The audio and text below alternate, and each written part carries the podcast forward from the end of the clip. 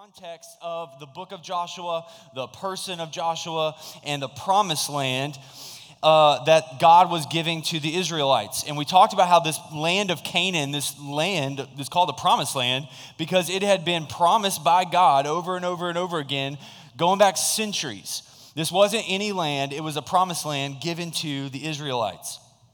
And at the end of the book of Deuteronomy, which comes right before Joshua, and in Joshua chapter 1, we find the Israelites, God's people, right on the edge of that promised land, right on the other side of the Jordan River of, of Canaan. And uh, Moses, God's appointed leader for the Israelites for decades, he had just died. And uh, jo- God kind of didn't make a big deal about it. He just said, Next man up, Joshua, you're up, let's go. Israelites, I have given you the promised land. It's yours. I have won the victory already. Everywhere your foot goes, I'll give it to you. Go and take it. And it's a tall task, but be strong and courageous. Don't be afraid because I am with you. God promises his presence, he promises his power, he promises the land. And so, chapter one kind of sets up the stage for the rest of the book of Joshua because over and over again, story after story, we see the strength of God, we see the might of God, we see the faithfulness of God as the people uh, take the land of Canaan, take the promised land. And that brings us to where we pick up in chapter 2. Uh, now, this, excuse me, we, uh, this chapter is kind of long, so we're not going to read the whole thing. Uh, I'm going to sum up parts, read parts. I encourage you to follow along with me in Joshua chapter 2. Uh, do we have any spy thriller fans in the room? You can be honest. I, I like raise of hands. I like, woo, those uh, spy thrillers. I feel like there's more than five, but that's okay. Uh, spy thrillers. I love a good spy thriller. James Bond. Uh, love, uh, grew up watching James Bond with my dad, right? Love that kind of stuff. Love the Mission Impossible. Uh, but I also love like better spy movies uh, and TV shows, right? Like uh, Homeland's a great one. Uh, there's this Amazon Prime, Jack Ryan, so good. These great spy thrillers, right? Well, that's kind of the vibe that we get here at the beginning of Joshua chapter 2 because uh, God just commissioned Joshua and the Israelites go take the land. And Joshua, being the, the great military leader that he was, that God appointed, he sent spies, two spies, into the promised land for this recon mission to kind of scope it out, right? He sent these spies in there. And Moses, he kind of sent spies too. Remember, he sent 12 spies decades before. He spent uh, spies to kind of say, like, hey, can we actually take this land? Kind of out of like a lack of faith. But, but Joshua, on the other hand, he sends these spies out of faith saying, we're going to go take the land. Let's prepare to go take it. Let's send these spies, get a scope, see what we need to do. And so Joshua sent these two spies into the land to get the lay of the land. And he specifically says, go into the city of Jericho. And so, if you uh, know Old Testament stories and stuff, you probably know about the city of Jericho. Uh, I brought a map, there it is. Uh, so, Jericho, you see it, we'll get to that in a second. Right, that little river right there, the Jordan River, River Jordan, see the Dead Sea, River Jordan. The Israelites right here, in uh, Joshua chapter 1, Joshua chapter 2, they're right on the right side of the Jordan River. Okay, they're right on the other side of the Jordan River. They haven't crossed over into the promised land yet. Promised land's over here. They're on this side. They're in a place called Shittim. And they're on the right side, camped out there. He sends the spies. You see, right on the other side of the Jordan River is a place called Gilgal. That's we'll come to find, I want to, spoiler alert, they, they cross the Jordan River eventually, and they, they camp out in Gilgal, and it's right outside of that city, Jericho. Right? So they're right on the other side of the Jordan River. And so Joshua, being strategic, he says, Hey, go to Jericho. Why? Because it was a strategic city. It was the first large city that they would come to. It was kind of like a stronghold in the area, military outpost. Big city, big walls around it. If you know the story, we'll talk about that in a little bit. Big city, big walls, military outpost. So Joshua says, Go to Jericho because he knew it was not only the first city they're going to come to, but if they take Jericho, then Ai is right behind it, divide and conquer the land. So it was a strategic move And so he says, Go to Jericho. It's first on the list. So, like all these spy thrillers that we love so much, or the five of us love so much, they go into the land of Canaan and they scope it out right? They get, they get a lay of the land, checking out where the big cities are and, and, and which ones are the strong cities and all that stuff. And then they make it into Jericho, the big city with big, strong walls and the big military outposts. Unfortunately, it doesn't tell us how that happened. I feel like that would be really cool. But they make it in there and they're probably taking a look at the city. They're taking a look at how many people live there, where everything is located, how many soldiers are there, where the, where the, what the like rotation of the soldiers and the guards are, when the gates are open, when they're closed, all the spy stuff, right? They're on this recon mission. And so there comes a point where they need a place to lay low, a place to stay, a place to kind of hide out, a place where people won't ask many questions of them. And they find, and maybe, you know, if they need to kind of get away real quick, they find this unlikely solution to their problem in a prostitute's house. This woman named Rahab, and she lived in the wall of the city. Remember, big wall around the city. Her house was in the wall. And so they go to Rahab's house in the wall of the city, this prostitute. Now, as much as we would like to think that this chapter is about this spy recon mission, it's clearly not, right? Like, we don't know the two spies' names. Uh, it, we see, we'll see in a few minutes, at the very end of the chapter, when they report back, they bring like no good actual information. This is clearly not about them. It's more than just a spy mission here. It's about this woman named Rahab, this pagan prostitute. And there's a few things that we know right off the bat about Rahab. First, she's not an Israelite, okay? She is not a part of God's chosen nation. She was not in Egypt with them. She didn't cross the Red Sea, didn't see the pillar of cloud and the pillar of fire, didn't see the miracles, didn't get the law, didn't see the tabernacle, none of that. She is not an Israelite. She is an outsider. And on top of not being an Israelite, she's an Amorite. So in uh, in the Canaan area, what the map was up there, the, the Canaan area, there's a lot of ites within the Canaanites, right? Canaan's kind of like a, a region, and all the other ites within it are there, right? These people groups. And she was an, an Amorite. And all throughout the Old Testament, God points out all these different ites. And they're like, they're sinful. They deserve destruction. They deserve my judgment. They're full of sin. Israel, stay away from them because they are detestable. But a lot of times, he often lifts up the Amorites as like super terrible. Like they're the worst of the worst, kind of. And she's not just not an Israelite, she is an Amorite. And then we see that she's a prostitute. Now, uh, some Bible translators and stuff, they kind of get a little like nervous about this, like, eh, no, she wasn't really a prostitute. Like, she just owned the hotel, right? She's an innkeeper. But if you look at the Hebrew word, it is, it's clear. Like, the literal translation is harlot. Like, she, it is clear she was a prostitute. There's no getting around that, right? So we know that she is not an Israelite, she is an Amorite, this pagan group of people who worshiped other gods and it's actually believed that they sacrifice kids in worshiping of their other, their, their other gods, their many gods. And she's a prostitute. And she's the main character of this story. And so the, the spies go to her to kind of lay low. What better place to go than a prostitute's house? No one's going to ask questions there. Well, lo and behold, as soon as they get there, it seems, the word gets out. People find out that these Israelite spies were at Rahab's. And it's funny because in a few verses we'll see that everybody in the city was kind of on high alert. They knew the Israelites were coming.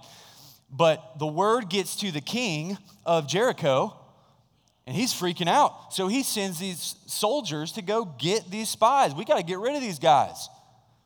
And so they send them and they knock at the door. Rahab sent us the Israelites. We know they're in there. We've heard the rumors. Send them on out. And Rahab, she doesn't do that. She hides them. She opens the door and she's like, hey, they were here for a minute, Uh, but they were closing the door, the, the gate of the city, and so they, they ran out and they escaped. But, I, you know, y'all are faster than they are. They're just Israelites. Y'all go chase them. Y'all can catch up. Go get them. And so the soldiers, they took their word, took her word for it, and they raced after the Israelite spies. Now, I have to say this because everything I read about this mentioned this piece right here how easy it is to look at this and be like, oh, she lied, right? It's easy to kind of get caught up on this whole, like, oh, wait, she, she lied. Uh, how is the story about her? She's a liar. Well, here's the thing she's a pagan prostitute. What do you expect, right? And then, secondly, scripture doesn't just condone it. It doesn't say, like, in her righteousness, Rahab lied. It just simply reports that she lied, okay? So let's not get hung up on the lie of Rahab. Uh, now, again, it's pretty clear that this story is not about her.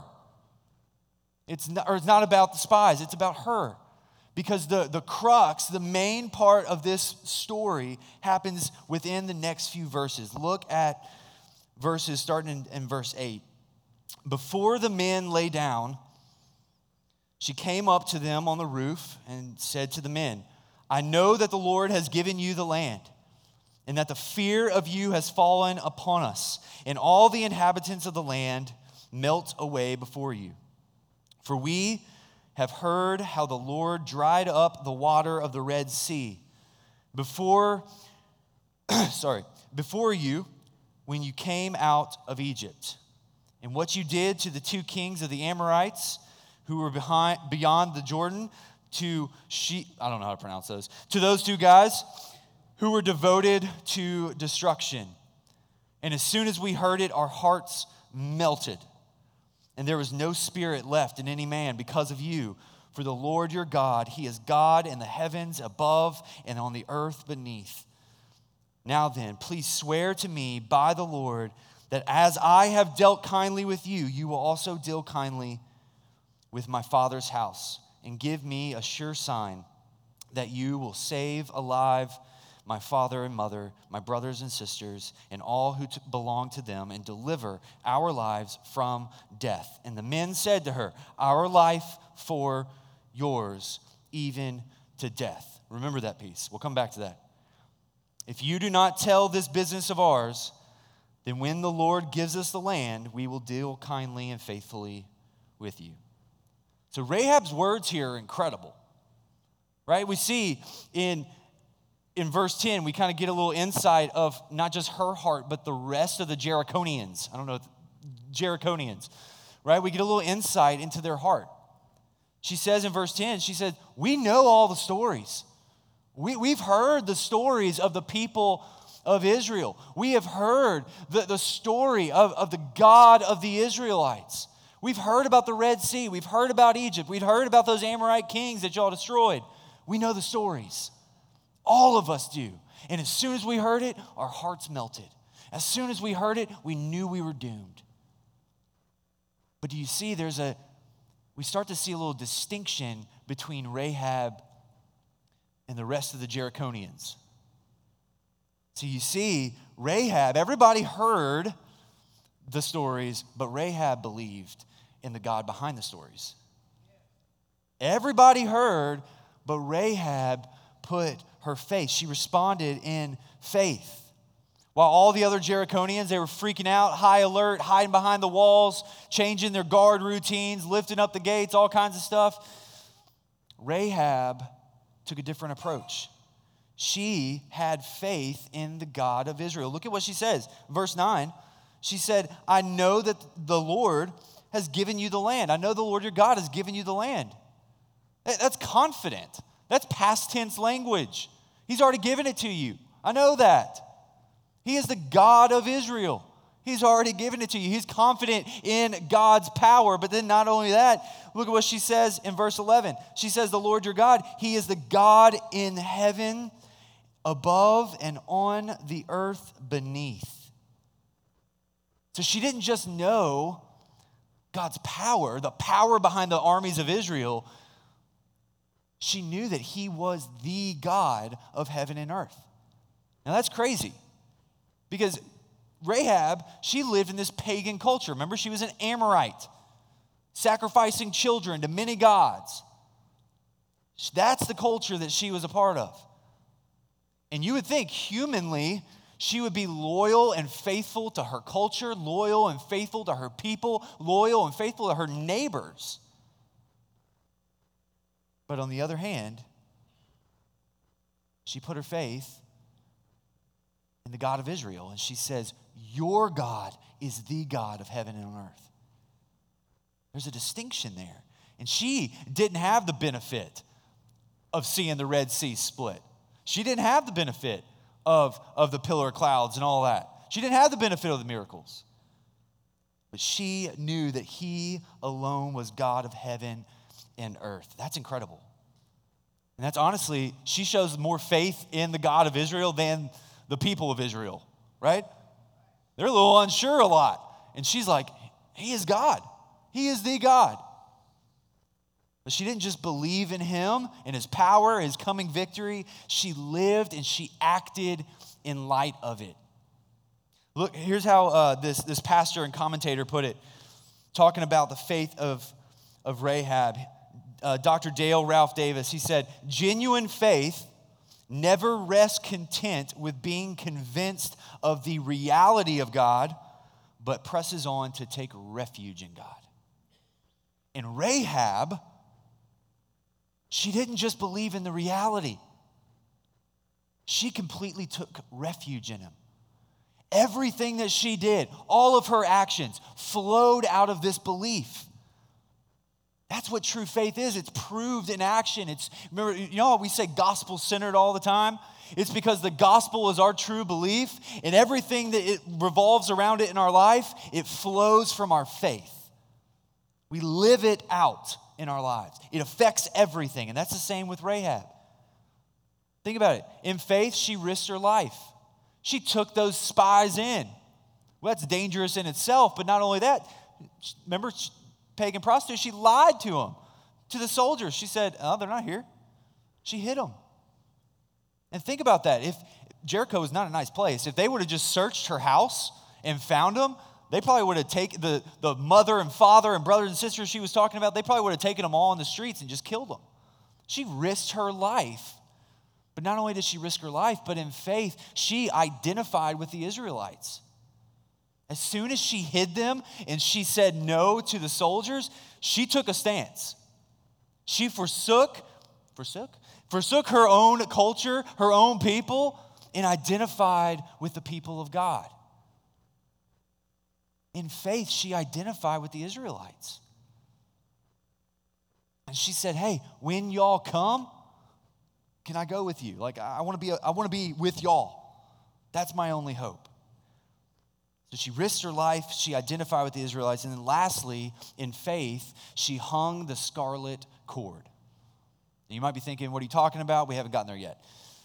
The spies, as the coast is clear, Rahab throws out a little rope ladder. They climb down from her window. Remember, she lived in the wall. And before they run off, they have this last conversation. Look at it, verse 18 and 20 through 21.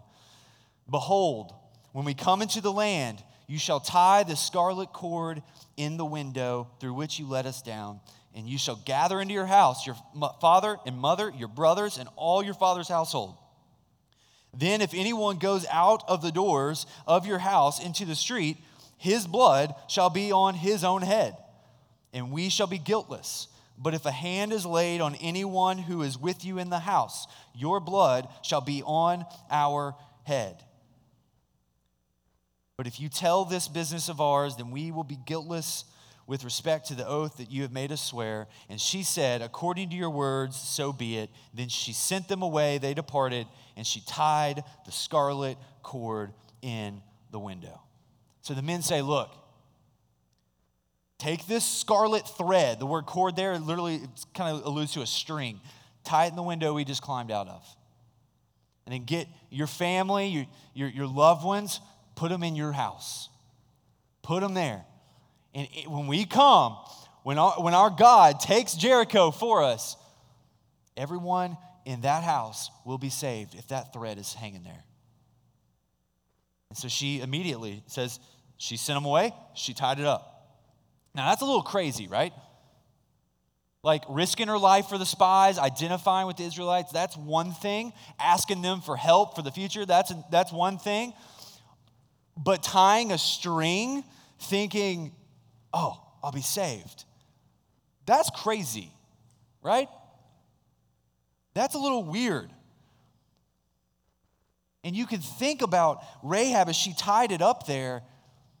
You know, if, if she, this text doesn't actually say this, I'm just kind of go out on a limb here. If she knew the stories of the Red Sea and the stories of Egypt, the stories of the kings, there's a good chance that she knew what happened decades before, right before the Red Sea in Egypt, the 10 plagues of Egypt, right? If you're familiar with the story, there were these 10 plagues when the people of Israel, uh, of Israel were in Egypt, slaves in Egypt. God used these 10 plagues to get Pharaoh to kick them on out, to set them free. And the last one was the angel of death going to kill the firstborn. And God said, Hey, I'm sending the angel of death throughout the land of Egypt. You can go from house to house to house to house to kill the firstborn son. But, he told the Israelites, if you take the blood of a spotless lamb and you put it over the doorpost, everyone in that house will be safe, will be completely saved, will be completely rescued. It's very reminiscent of what's happening here, right? The same red cord tied up in the window. Everyone who takes refuge in it, believing in the God behind it, will be saved. Rahab's faith affected her whole entire person. It affected her mind, her heart, her hands. It affected her whole person. She was convinced of the reality of the God of Israel and took complete refuge in the God of Israel. She knew who she was, but she knew who God of Israel was. And she knew that he was her only hope. So the story wraps up. Spies go away. They kind of go hide in the hills for a few days, make it back to Joshua. And I told you they don't give much information to Joshua. They, they basically say, Truly, the Lord has given all the land in our hands, and also the inhabitants of the land melt away because of us, period. That's it. Which basically, technically, they're wrong because they're melting away because the God of Israel, not the armies of Israel. But we'll let that part slide. So that's what they report back. And the story's over, right? No. Chapter two is over. And, and the, story, the spy mission story is over. But Rahab's story is not over. Rahab's story keeps going. And we have to flip over a few chapters to chapter 6 to pick up where we left off. So if you have your Bible and you're following along, flip over to chapter 6. Now, over the next few weeks, we're going to be walking through chapters 3 through 6. So I'm not going to give too much away, but I'm not teaching those weeks, so I don't care. Uh, summing up chapter 3 through 6, sure enough, Israel crosses the Jordan, remember, settle in Gilgal, right outside Jericho, big walls, and they're like, oh, okay, God, what do we do? God says, hey, march around the city. March around the city. And they do this for like a week. And then they blow these trumpets and shout, and God says, I will bring the walls down. And sure enough, they do exactly what the Lord says, and what happens? God brings the walls of Jericho down. And as the armies of Israel are about to charge in, Joshua, he grabs those same two spies, brings them in, and here's what he says to them, starting in verse 22.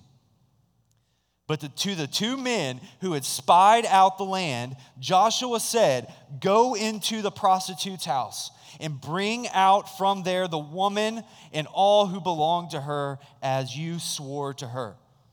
So the young men who had been spies went in and brought out Rahab and her father and mother and brothers and all who belonged to her. And they brought out her relatives and put them outside the camp of Israel. And they burned the city with fire and everything in it, only the silver and gold and the vessels of bronze and of iron they put into the treasury of the house of the Lord. But Rahab the prostitute and her family's household and all who belonged to her, Joshua saved alive.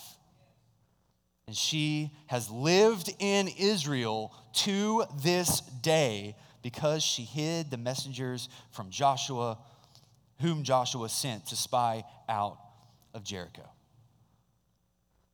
Rahab was rescued. Now, we have no idea how long it was between those like few chapters right there, between chapter 2 and chapter 6. Could have been a few weeks, could have been a few months. We don't know. But what I know is that every morning when Rahab wakes up and she sees the thread like waving in the wind out her window, she's partially filled with hope in the Lord, but you got to imagine that was rough. Especially when the when the when the soldiers come, the armies come and she's like, "Here we go." But then she starts seeing a march, right? And she's like, "Oh man, these guys." Then the walls start vibrating, the walls start shaking. And she's saved because of her faith. She's rescued because of her faith. Now, here's what's crazy about this. Remember, Rahab's house, where was it? In the wall. How did God give the Israelites Jericho? Brought the walls down. Where did the spies, where did, where did Joshua send them to get Rahab? Her house. Now, I, it does not say how this happened. I have zero idea. It could have been that God brought part of the wall down. It could have been one of those things that you see in the movie or you hear stories of where, the, where a structure falls, but part of the structure are, remain intact. I have no idea. But what I know is that she lived in the wall. She took refuge in the Lord. The walls came down and he rescued her. That's grace. That's mercy. See, to all of Jericho, Joshua and the Israelites, they came as destruction, they came as judgment. The Old Testament tells us that, yes, God was giving, uh, giving the land as grace, as a gift to the Israelites, but he also says that he's using the Israelites as a tool of judgment to the sins of Canaan, all the ites how terrible they are. They, des- they deserve God's judgment, they deserve his condemnation. And so he used them as a tool of judgment. And to all of Jericho, Joshua and the Israelites were destruction and judgment, but for Rahab, they were a rescue. That's grace. That's beautiful. But it's not just that she's rescued, she is completely redefined. It says that she was saved, but it also says she was taken in. And it said that she lived with them, she remained with them. She became an Israelite. And it's not like she was like a half citizen, she got the whole thing. And she actually ends up marrying this guy in the tribe of Judah named uh, Salmon. I don't know if it's Salmon or Salmon, but we'll say Salmon. That He, she married this guy named Salmon in the line of Judah, in the tribe of Judah. She was a full Israelite. And, and Sam and Salmon and, and Rahab, they had a son, and his name was Boaz. And Boaz, he, he married this woman named Ruth, who was a Moabite. She was an outsider too. And they had a son, his name was Obed. And Obed became the father of a guy named Jesse. And Jesse actually became a father of the guy named David. And if you keep following this lineage down, like the book of Matthew does in chapter one, you go and you go and you go and you go, and guess who you get to? Jesus Christ. He completely redefined Rahab completely redefined her. And if you look at Matthew chapter 1, and you look at all these names, it lists all the males in the lineage, right? Like that was customary back then. But he lists five women. You have the Mary, uh, mother of Jesus. It says that she married Joseph. But then you have these four women that you would think, I don't know if we should list them. You have this woman named Tamar. You go read her story in Genesis, it's insane her and Judah. Weird stuff going on. Then you have this, this woman named Ruth, right? We just said she's a Moabite. She's an outsider. She is not an Israelite. And then it says, talks about Bathsheba. It actually doesn't even say her name, it just calls her Uriah's wife. Because what is she most known for? She had an affair with King David. And then you have Rahab, the pagan prostitute. God rescued her in grace because of her faith, and then he redefined her by grace through her faith. She went from Canaanite and Amorite to Israelite. And she went from pagan prostitute to the, par- the parentage of our Lord and Savior Jesus Christ. That is grace. And it's, it's funny because Matthew, you remember, he's the tax collector in, in Jesus' disciples. And so he was actually the outcast of that group. Or not that group necessarily, but he was an outcast in the land because the Romans didn't really like him. They just kind of used him. And the, the Jews didn't like him because he would take their taxes. And so Matthew goes out of his way to name these four women. And he names these four women as like a badge of honor, not saying, not glorifying who they were, but glorifying the incredible transforming grace of God. He's saying, look at these four women but through them we have our, our Savior. And it's incredible how God can take, uh, can take the, something that the world would see as worthless and helpless and detestable, and by His grace redefine it and use it for His glory. That's incredible. And that's the story of Rahab. And there's one thing about this story is uh, a lot of scholars pointed this out. If you go from chapter 1, you can go straight to chapter 3 and you don't miss a beat. There's like no information added in chapter 2 that builds up the narrative of Joshua. Nothing. But the writer of Joshua went out of the way to include the story of chapter 2, the story of Rahab, the pagan prostitute went out of his way to, to tell this story. Because in the book of Joshua, it's about destruction, it's about conquest. But in the midst of this book of destruction and conquest, there is this story of divine rescue.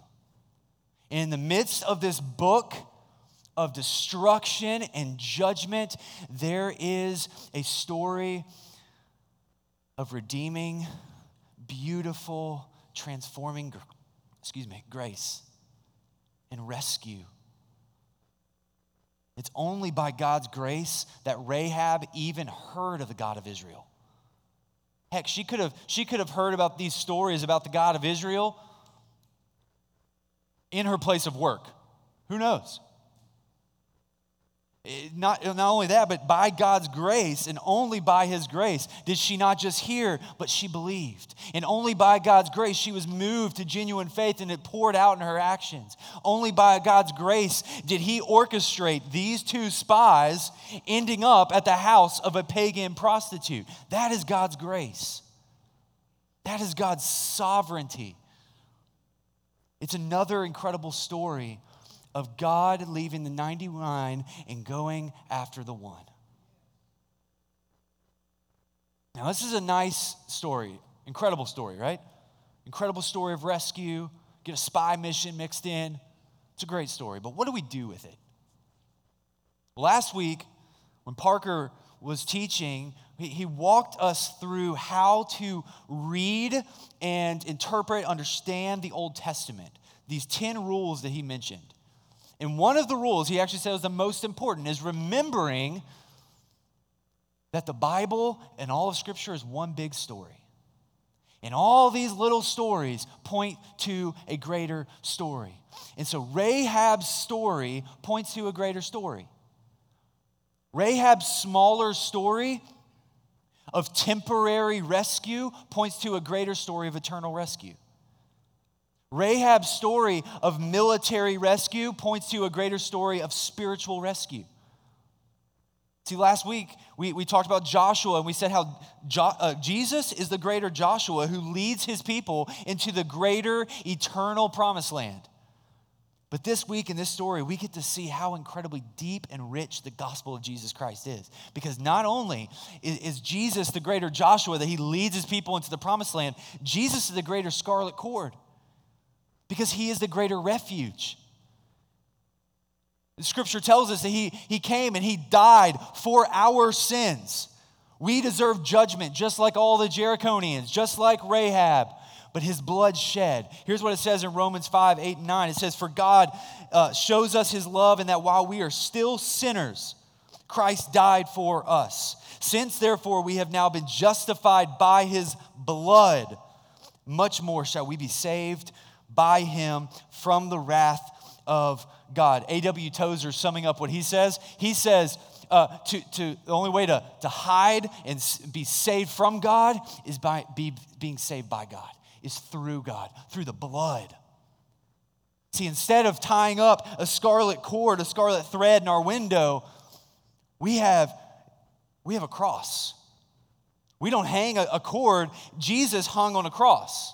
And it's his blood that dripped down that cross that points us and reminds us of the blood on the doorpost in Egypt and reminds us of the scarlet cord hanging there. That it is only by the blood of Jesus that we take refuge.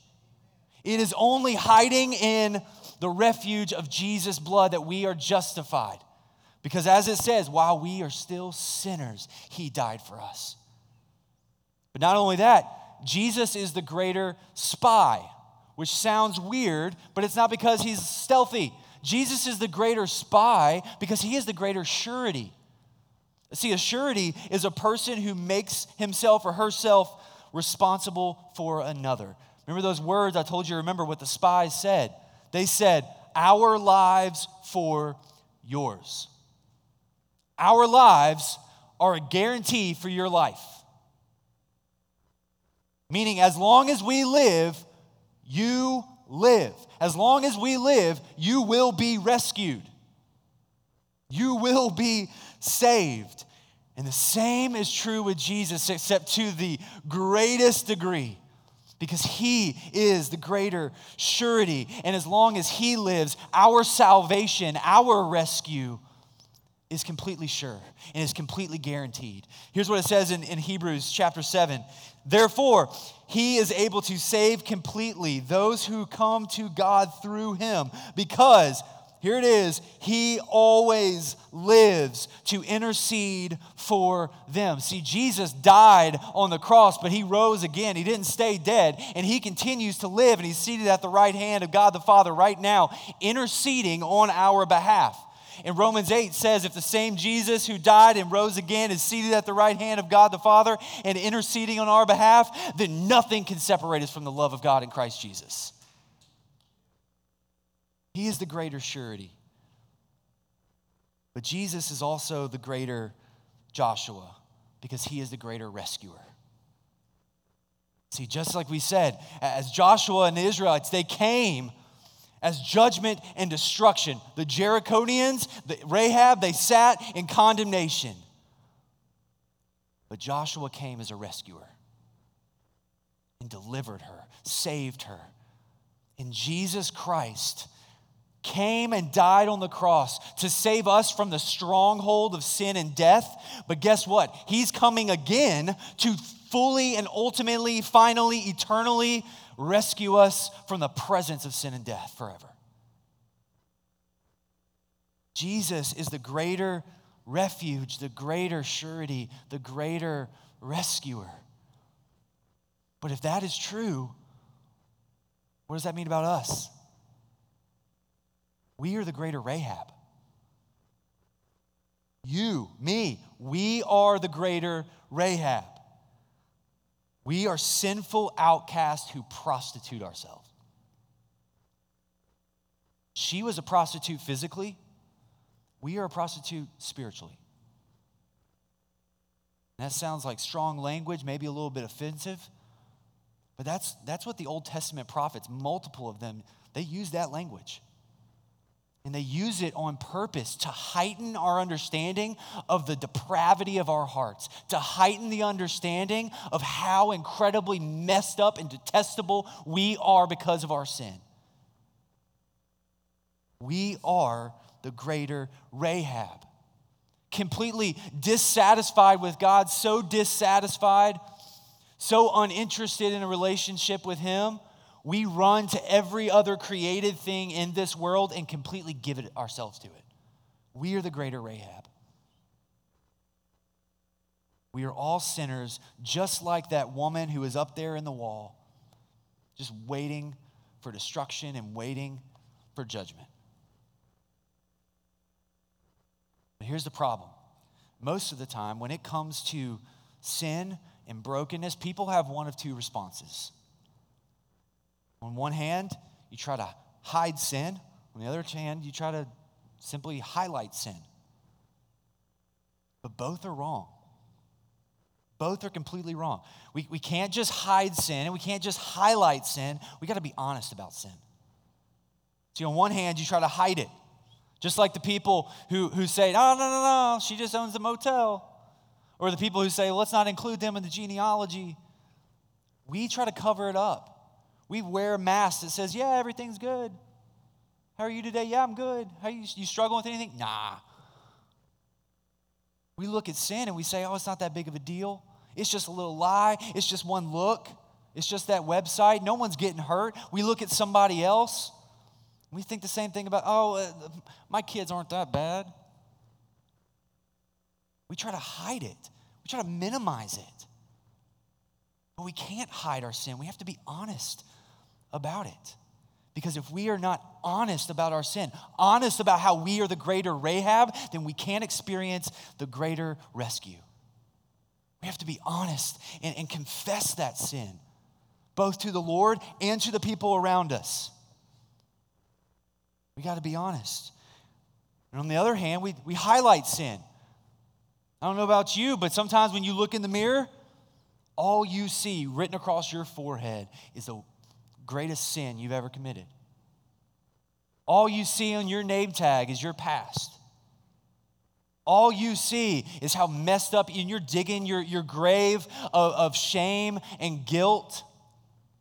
Or you look at other people and you're like, ugh, they're helpless. Mm-mm. I can't, I can't associate with them. I can't be near them. Oh, Lord, bless them. And we highlight sin and we focus on it. It's all we see. But we can't just highlight sin. We got to be honest about it. Yes, it is worse than you care to admit, and it's probably worse than you realize. But it doesn't have to define you or that person you're thinking about. And some of you might need to hear that today that you're not too far gone, that that person, maybe it's your kids, maybe it's that person you work with, maybe it's that sister in law, they're not too far gone. Why? Because we have a great rescuer. Rahab was a pagan prostitute, but God is capable in His grace to rescue even the most unimaginable. And if we, instead of hiding sin or trying to highlight sin, be honest about sin and if we're honest about our sin, that we are the greater Rahab, then we have the same hopes that she had. Except we have a greater hope, a greater refuge, a greater surety, and a greater rescuer. Saved by grace through faith. So here's that, what that means for us today. Some of you, you might be sitting here and you maybe you've been walking with the Lord for years, or maybe you've just been going to church for years. I don't know about you, but I, or the band, we circle up every every Sunday right before service and we pray.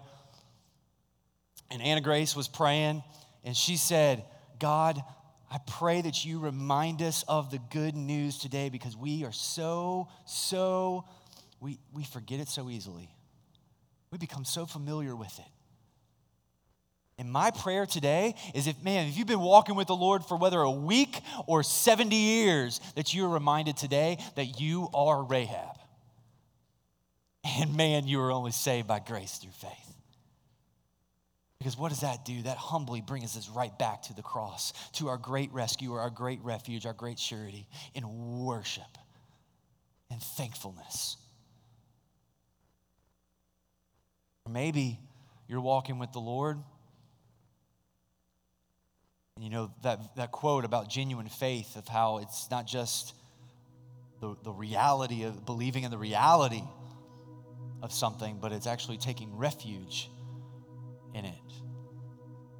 And Rahab put all of her eggs in the God of Israel basket. it, uh, let's be honest, if she, she could have taken in the spies, she could have helped them out, she could have been nice, she could have said, hey, when you come back, help me out. But if she didn't tie that cord, if she didn't go all in, she wouldn't have been saved. That's my encouragement today for you, believer. You were Rahab. You have no hope but to take refuge in the rescuer that's coming. You're not saved by your works, but man, if you that, that genuine faith, it proves itself in works. Take refuge in Him. Put all your eggs in those baskets. Some of you today, you might be sitting here and you've been like those Jerichoans where you're kind of looking up at those walls. You know, you, you kind of feel it deep down, like, ooh, I know something's coming, but, but these walls, they look pretty nice. They'll probably hold up. It feels pretty good. I don't think these things are coming down. This might last. I might be okay. Honestly, the judgment, destruction's coming. The walls are going to come down. If you live for the temporary things like the wall, the God of Israel brings judgment. Your only hope is taking refuge in the great rescuer of Jesus Christ. And scripture says that if you believe in your heart, you confess with your mouth that Jesus is Lord.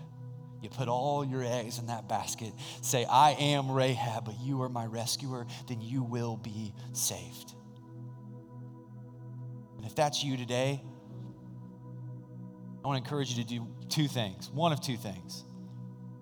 During this next song, you can just, Lord knows your heart. Just sit there and just pray, God, I am Rahab. I am worse than Rahab. But God, I give you my all. I take refuge in the blood of Jesus who died for me and raised from the dead from me, for me, and lives to intercede on my behalf. God, I give you my all. God, I put my faith in you. And then just worship Him. But then the other thing is, I want to encourage you after the service go to next steps out there on your way out, just grab somebody and say, hey, I put my faith in Jesus because what we want to do, this isn't like so we can say, okay, now give us money, or okay, check this little box. Oh, this is great. We want to pray with you and we want to walk through life with you. Because just like Rahab seeing that scarlet cord wave in the wind, it's not easy. But we want to walk with you through life and encourage you and pray with you and walk in this journey saying, let's take refuge in the scarlet blood of Jesus Christ together. Let's pray. God, we thank you for your word. Thank you, God, for your grace and your mercy. Because, God, truthfully, the people in these seats, the people listening to this podcast, whoever knows, the person on this stage, God, we are the greater Rahab. And God, we deserve destruction, condemnation. We deserve judgment, your wrath. But God, we thank you that you sent Jesus as the greater surety, the greater refuge, the greater rescuer. And God, we give you all praise. God, I pray that you work in all of our hearts. Bring us to our knees in humility at the foot of the cross. And to you be the glory forever and ever. Amen.